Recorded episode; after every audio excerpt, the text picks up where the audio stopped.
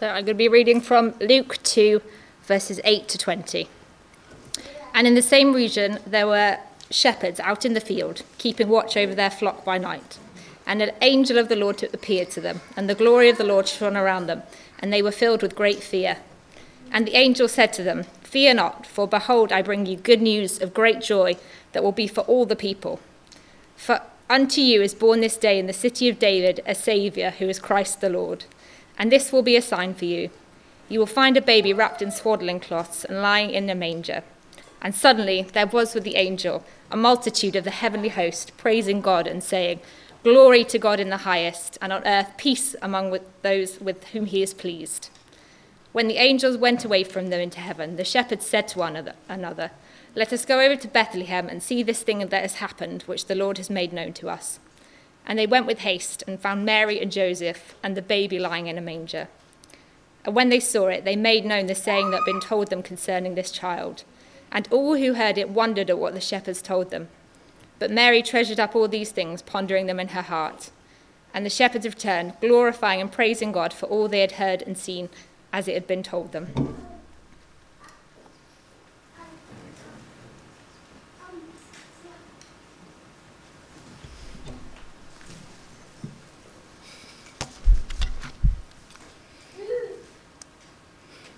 There is so much good news packed into that passage, so much good news packed into the Christmas story.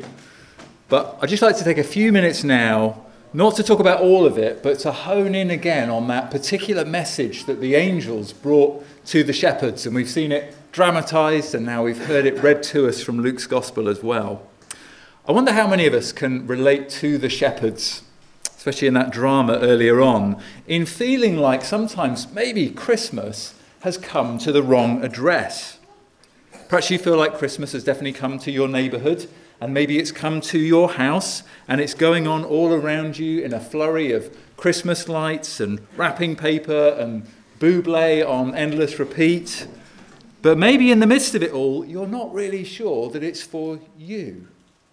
You're not really sure it includes you. Perhaps you feel just too busy to get on board with it properly this year. Perhaps you feel like you've outgrown it, that it's lost the magic that it used to hold for you when you were younger. Or perhaps you feel like you don't deserve it.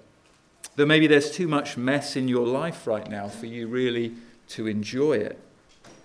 Maybe you look on and you think, God, if you're there and if this has anything to do with you, I'm just not sure you've got the right address in involving me.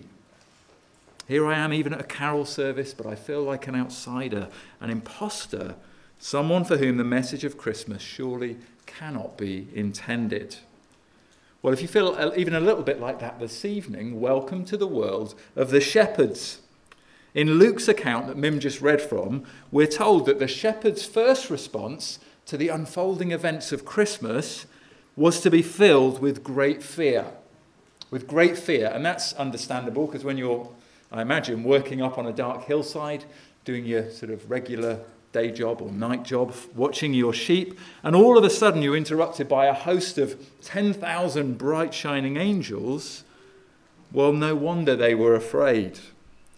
But surely, as we saw in the drama, some of their shock and fear was bound up just in sheer surprise that such an important set of events could have anything to do with them.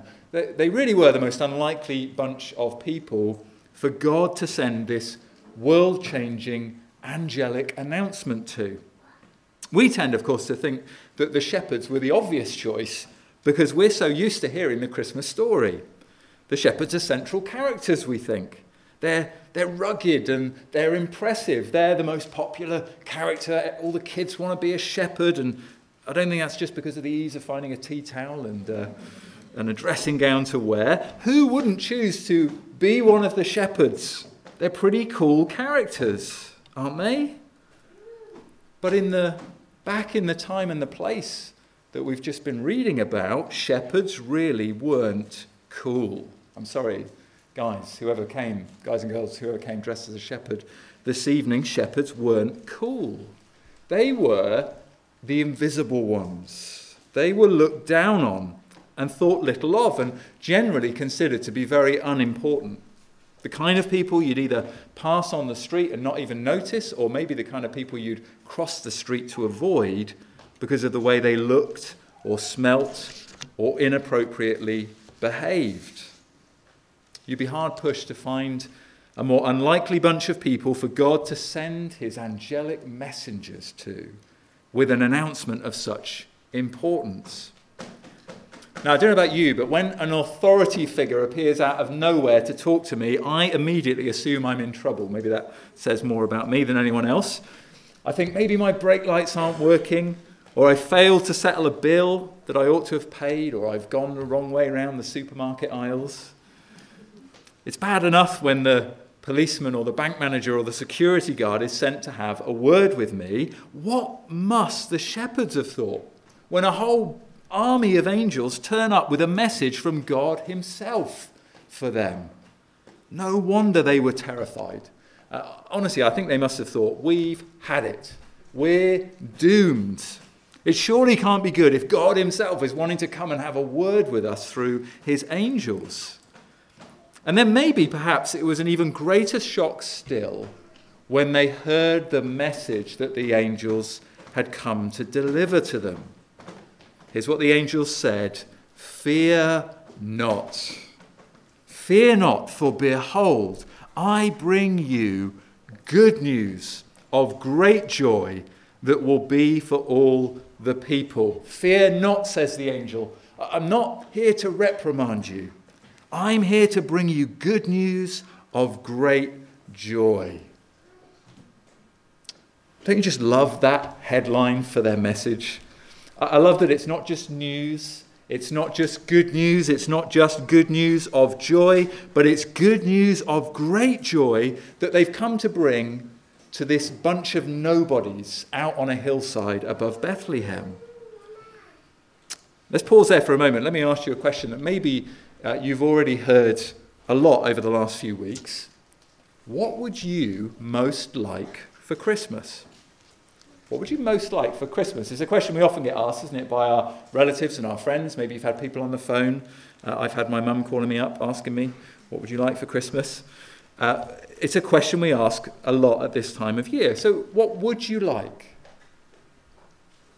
What can I get you? Have you written a list? What can I bring you? What can I give you? The, the thing is, we're not always entirely honest with the answer, are we, when we get asked? We're, we're measured and we're careful.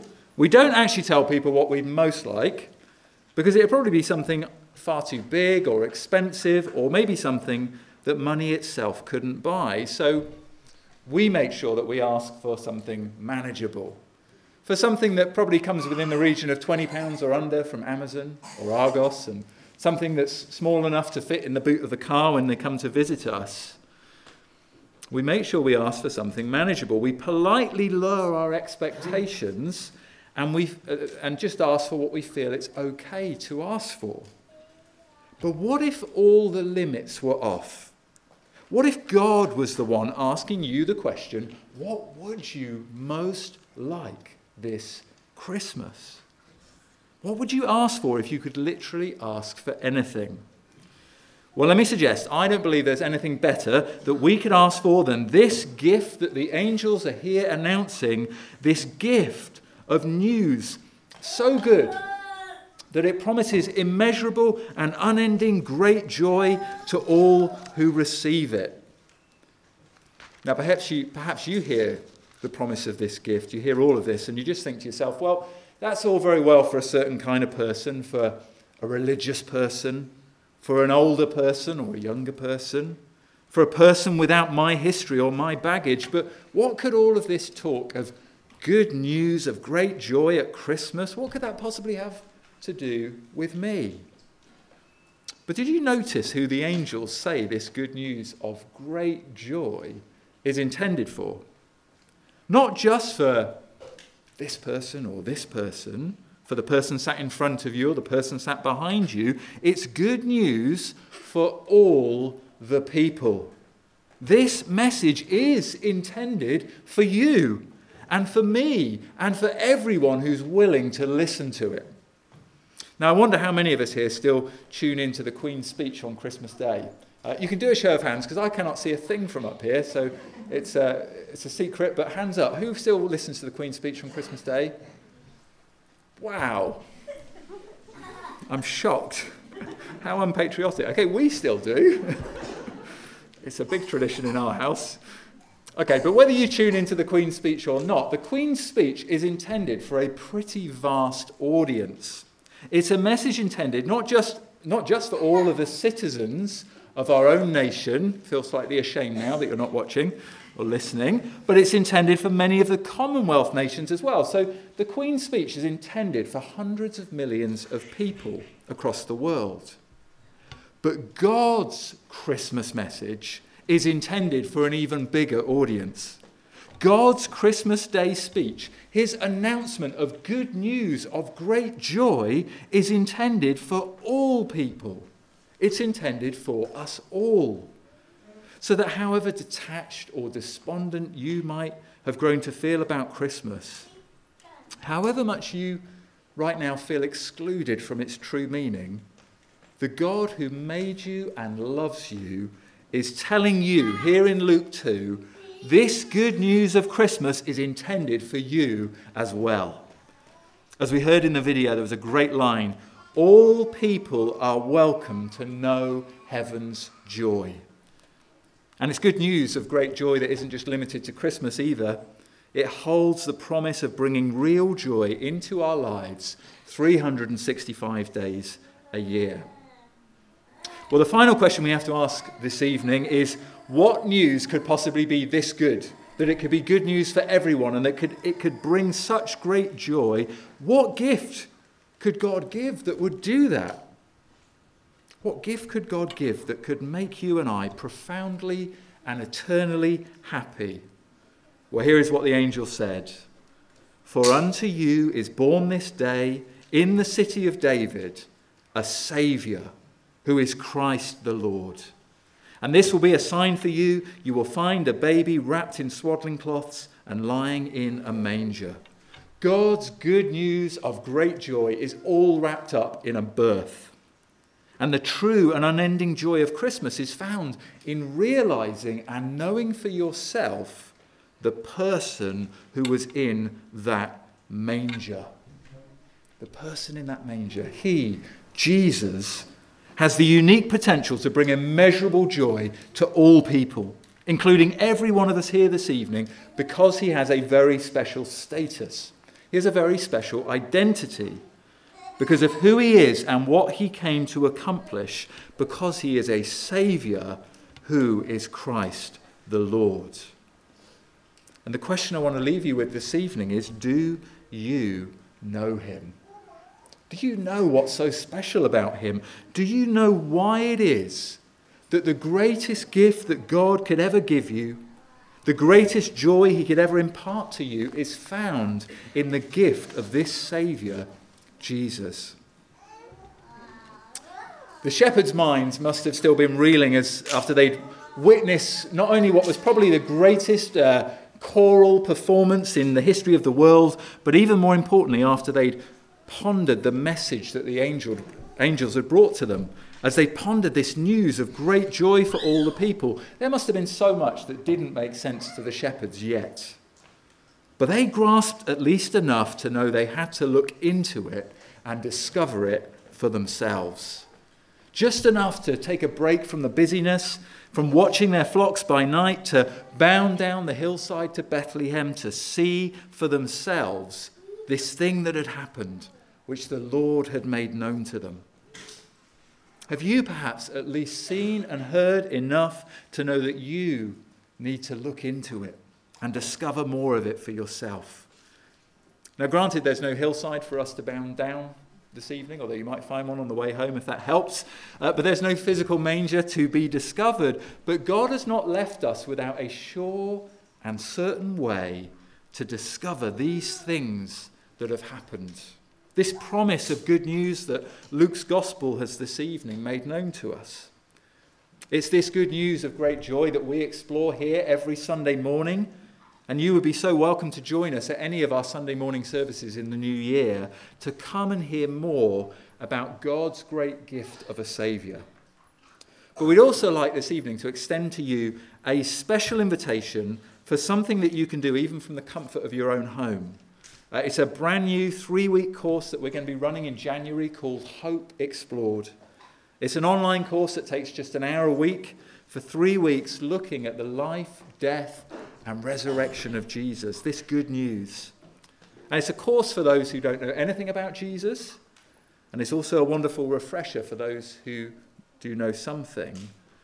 It's a course that, above all else, shows that Christianity is about real hope about a joyful expectation for the future based on true events in the past, which can change everything about our lives here and now in the present. So, on your way out, if you're interested, please take a postcard or contact us, check out our website to find out more. And while we're all pondering that glorious, great good news, let me invite us all to stand now as we sing together our final two carols of the evening. Please stand.